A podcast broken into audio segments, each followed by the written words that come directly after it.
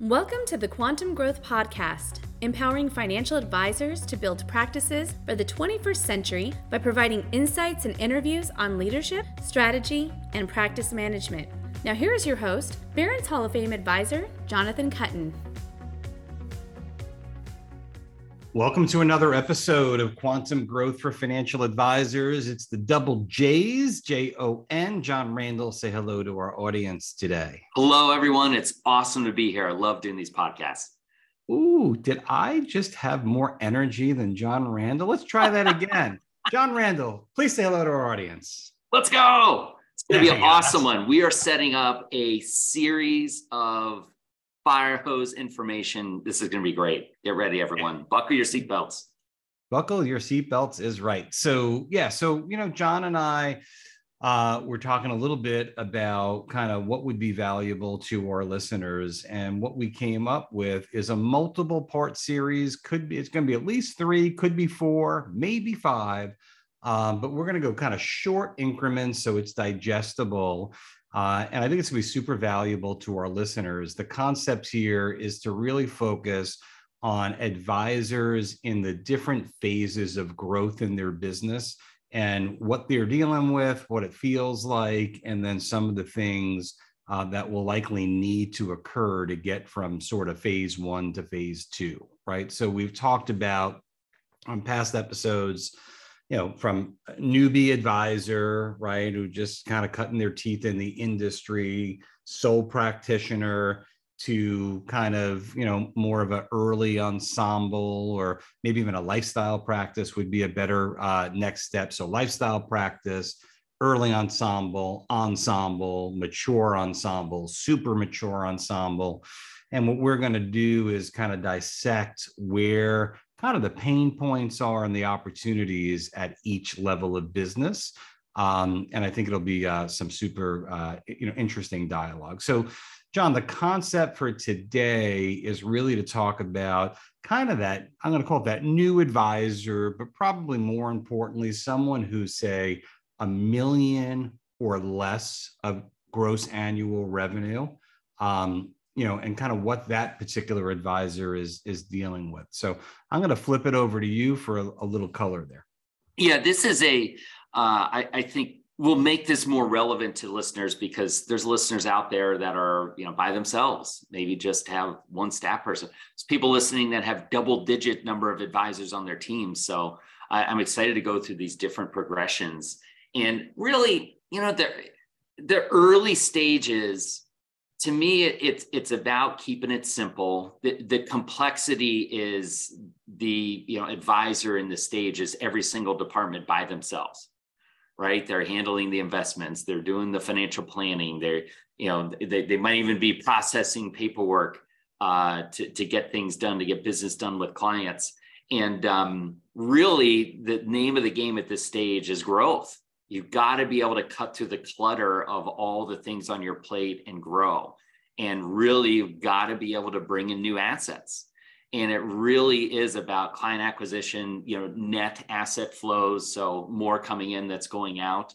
That's really the, the name of the game at this stage, because to be able to grow and get to these other stages, you just need a volume of assets which produces, you know, that's the number one driver for revenue in our industry. And you've got to have a certain amount of revenue, a certain amount of profits to be able to, you know, hire some people to help. But it, it's it's the um, I, I think it's the you know quality of time for someone that has everything on their plate. Time management becomes a, a much bigger deal for someone at this stage than in the later stages, just because there's so much on their plate but to me, the ones that I see really cut through and make it, they're laser focused on bringing in new assets, bringing in new clients. They do a great job with their clients. Those people refer them to others like them. And that's got to be the, the simplicity of it. You know, some people at this stage, you might outsource a little bit, some things just to keep their plate clean. But the juggling of all of it is is definitely the biggest challenge but i think the most important part is growth it's got to be building assets. It's got to be building revenue so that you're set up to go to those next stages of the business. Yeah, completely agree, John. So as you think about that, um, if I'm an advisor that's kind of in that phase of my career, I'm sub a million, maybe getting closer to a million, um, and I'm you know trying to figure out how to get to that next level. As you as you think about that, and from what you've seen, what would you say the the the key is? Like you know, is it hiring your first staff person or first advisor?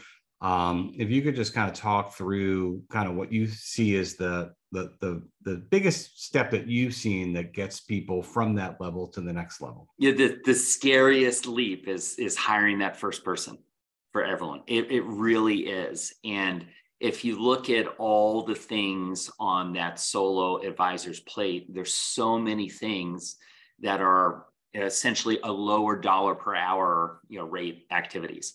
And that's what what dilutes those advisors. There's not a big difference in the advisor doing you know half million and uh, and five million in terms of skills.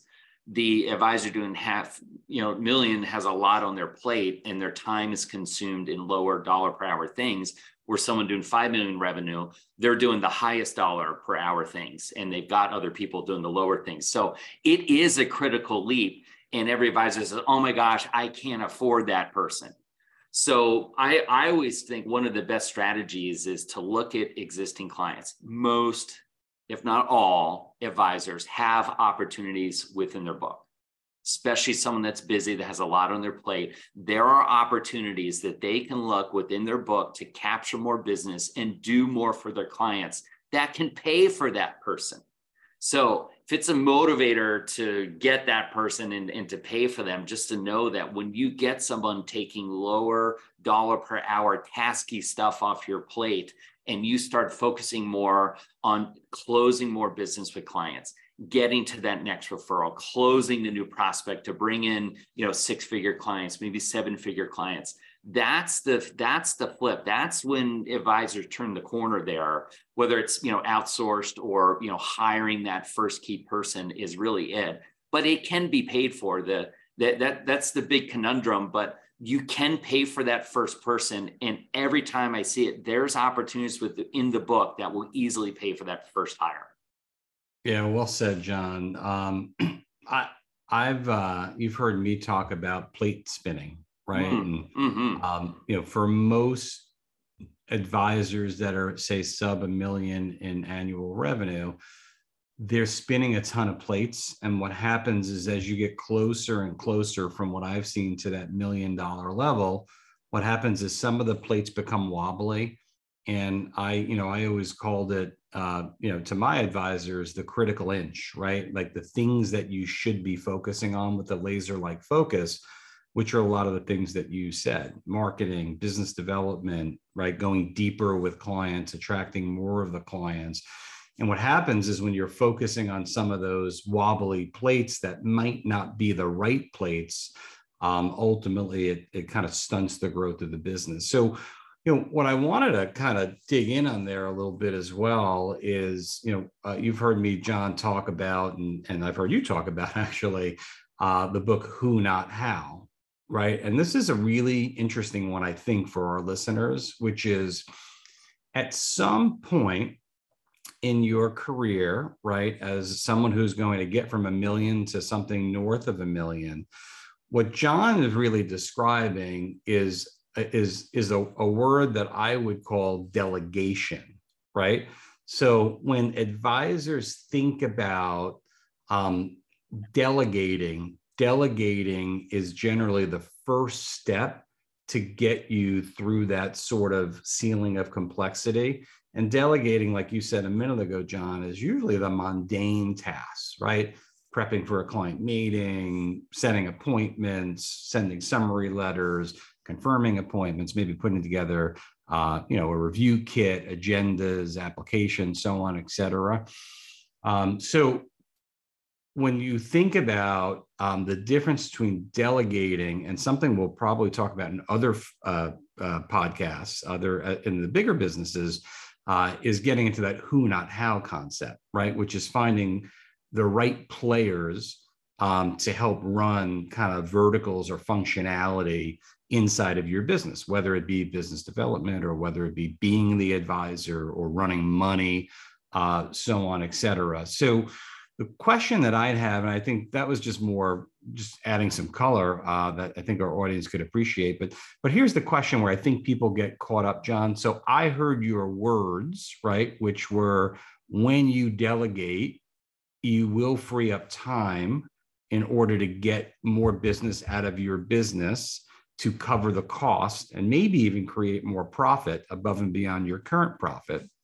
But I think what keeps people from jumping right from you know the the one ledge of the mountain if you will to the next ledge of the mountain and doing that is that fear of the unknown and the fact of the matter is for some period of time and i think our listeners need to know this um, your profits will actually go down because it will take a little time to realize the opportunities that you just described. And I, I would just love for you to talk a little bit about that and maybe help our listeners through um, kind of what that feels like, what it looks like, what they should expect, and you know why, in fact, you think it's a good decision for them to to go from ledge to ledge on that mountain. You know, it, it, it is scary to be standing at that ledge, looking down, saying, "Oh my gosh, this is you know I've got that scary feeling in my stomach and I'm not sure if I want to leap. The way in, in all my you know PhD work in performance psychology, the way we're designed as humans, we will stay on the ledge. Very few will take the leap and jump. But the, the really the way you need to think of it to graduate from being an ordinary financial advisor to making this shift to extraordinary, you got to think more like an entrepreneur. The financial advisor would think, you know what, I'll just do it myself. I'll work a little bit more hours and I'm going to stay here on the ledge.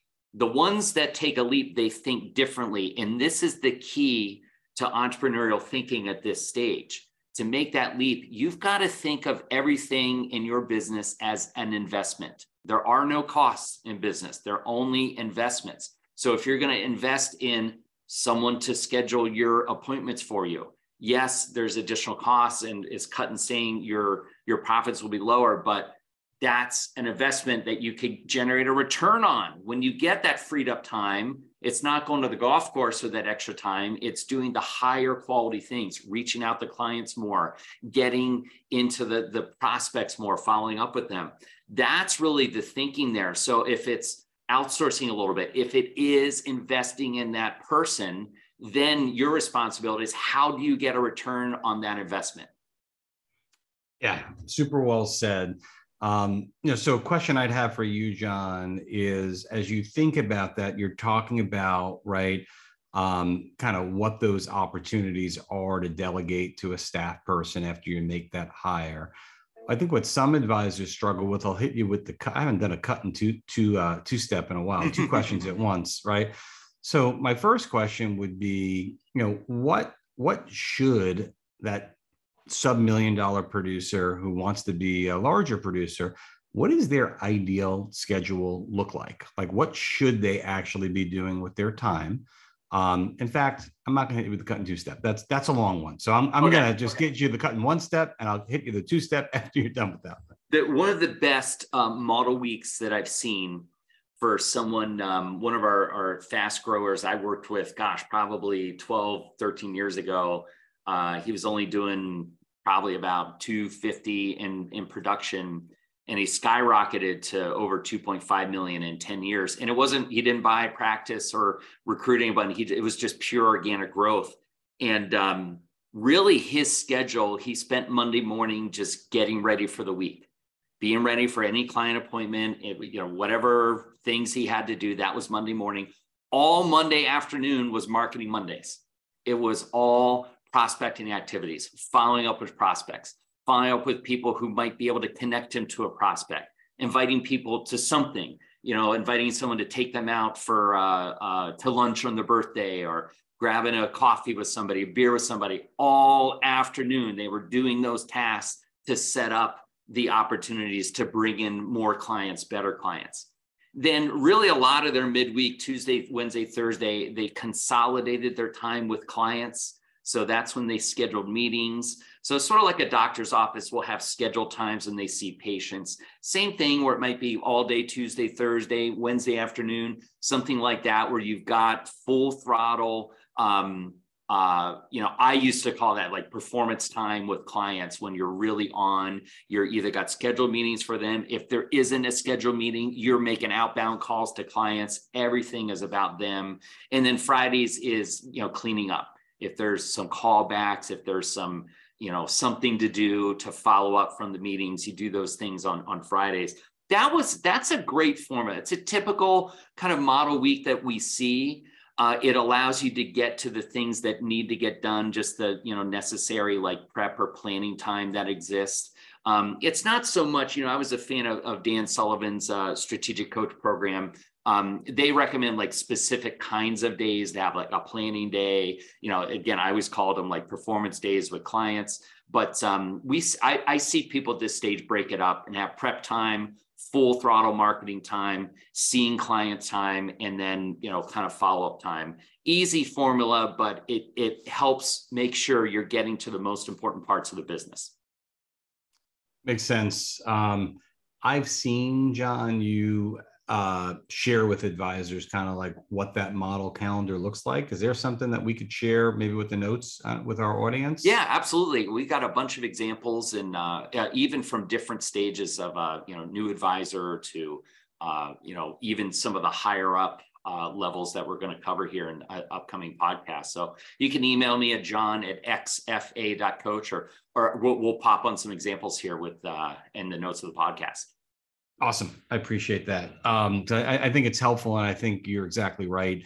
You know, it's about intentionality, right, and um, ultimately, kind of being very, you know, intentional about how you're going to spend your time, particularly if you hire someone, um, you know, to ultimately, uh, you know, do some of that that kind of lower end task in your business, so you could focus on higher priority, kind of critical inch stuff, as I like to call it.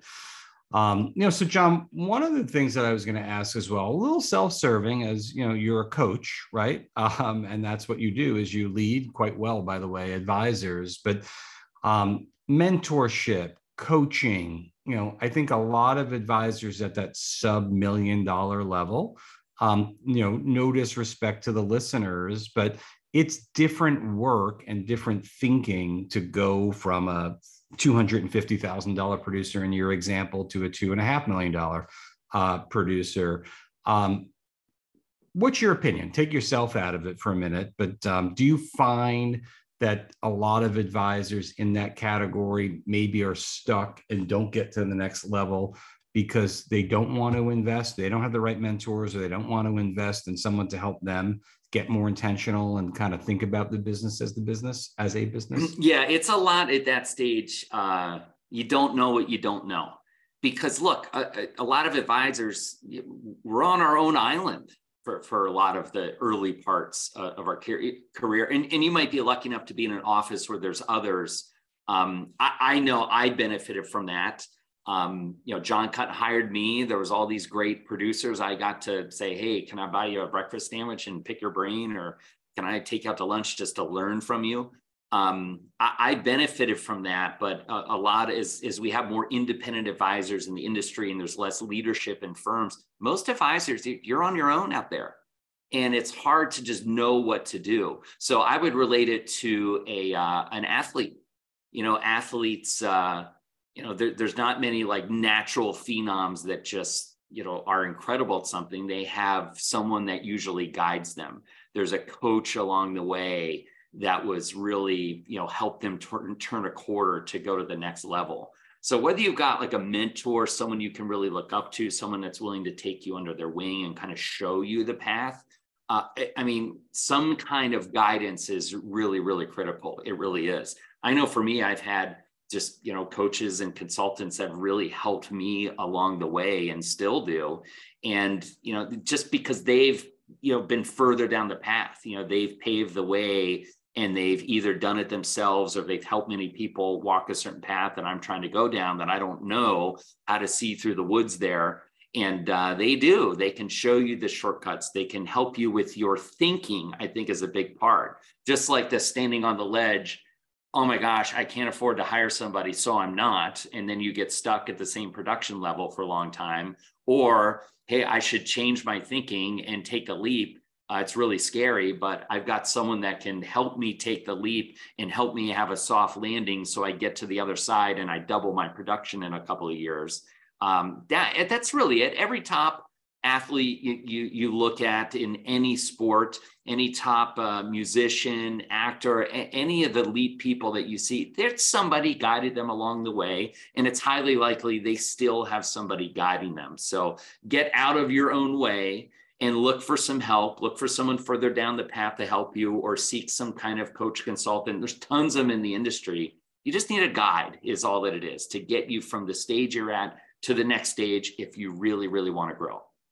Yeah, completely agree. Uh, it's one of the uh, the favorite little anecdotal stories that uh, Ray Kelly, who we've had on the show before, uh, talks about, and he loves talking about. There's five frogs, John, sitting on a log, and one one of the five frogs decides to jump. John, how many uh, frogs are on that log? I think. Ooh, how many, John? Tell me. Four. Are there four? You're playing nice with me? Good. There's four frogs on the log. Not true, John. There's five frogs on the log. You know why there's five frogs on the log, John? Why is that? Because the the uh, frog decided to jump. He didn't actually jump. There it is. Mm. Did you play along nice? I heard Ray tell it, but okay. I don't know. I'm like, man, I thought he knew this story. But, uh, but, you know, when you when you think about it, right? What we think um, doesn't mean anything. It's what we actually do. Yeah. And for a lot of us, man, the definition of insanity, as we know, is doing the same thing over and over and thinking that we're going to get a different result. So if you've been thinking about it a lot and you haven't actually jumped off of that log, that's where coaching comes in. That's where accountability comes in. Uh, and I know, like you, John, um, me, I've had coaches around me my whole life, from athletics to business, et cetera. And um, man, if you get to have the right coach, which is important, that can make you think about your thinking um, and ultimately help you get uncomfortable, that's where all the growth comes uh, for sure. It, so, it is. And, and I always define that. Uh, coaching is is help with what's going on in between your years. It, it's really about how you think about things. Um, i've always found the consulting part uh, of what we do easy because it's really just aligning to best practices. We work with so many great practices and get to see the best of the best. So we've got a ton of that. It's easy to see that okay you're here. All you need to do this is to get to the next part. But we know that people aren't going to leap and take the next part. And it really is working on the thinking. What is their mindset? How can they shift certain things? Because the way we think, you know, there's so many people listening that are stuck in that loop of insanity where they keep doing the same things, keep making the same mistakes, and they're not taking those leaps, and they're always going to be stuck.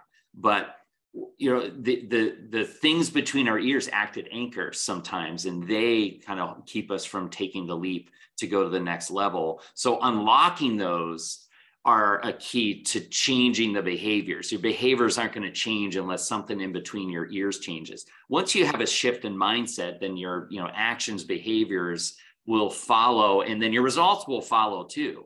So it really does start with the thinking, and that's why you know coaching is an important aspect. And we see it all the time. Once someone makes that shift, I mean, they take off. We see people double their business in you know three years, two years, sometimes even one year because they really it really just clicks for them and they're able to execute on the actions or the behaviors that are going to help them grow.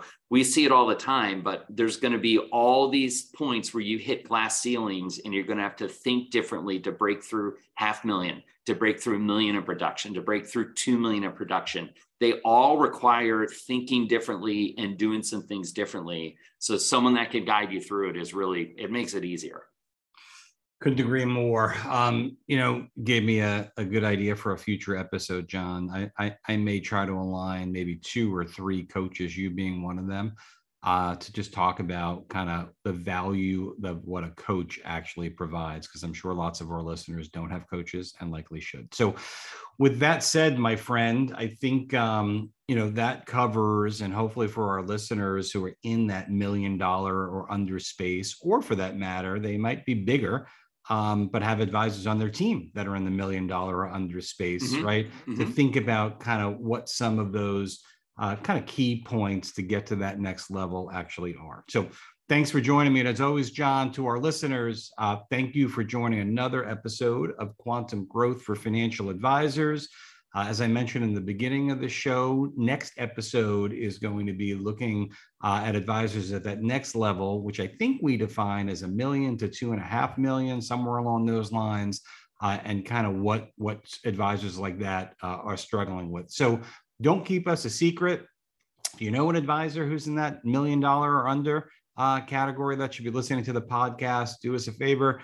Uh, you know, ask them to follow and uh, and listen to uh, to Quantum Growth for Financial Advisors as well. So, with that all being said, make it a great day. Thanks for uh, listening to another episode of Quantum Growth for Financial Advisors. And if you yourself or anyone you know could be a good, interesting guest please shoot us a note and we'll see if we can get you or that special someone on the show. Make it a great day. Thank you for listening to today's episode. You can find the episode show notes and subscribe for updates by visiting kuttinconsultinggroup.com forward slash podcast. Make sure to subscribe and download the episodes on your favorite podcast app, and we'll see you next week.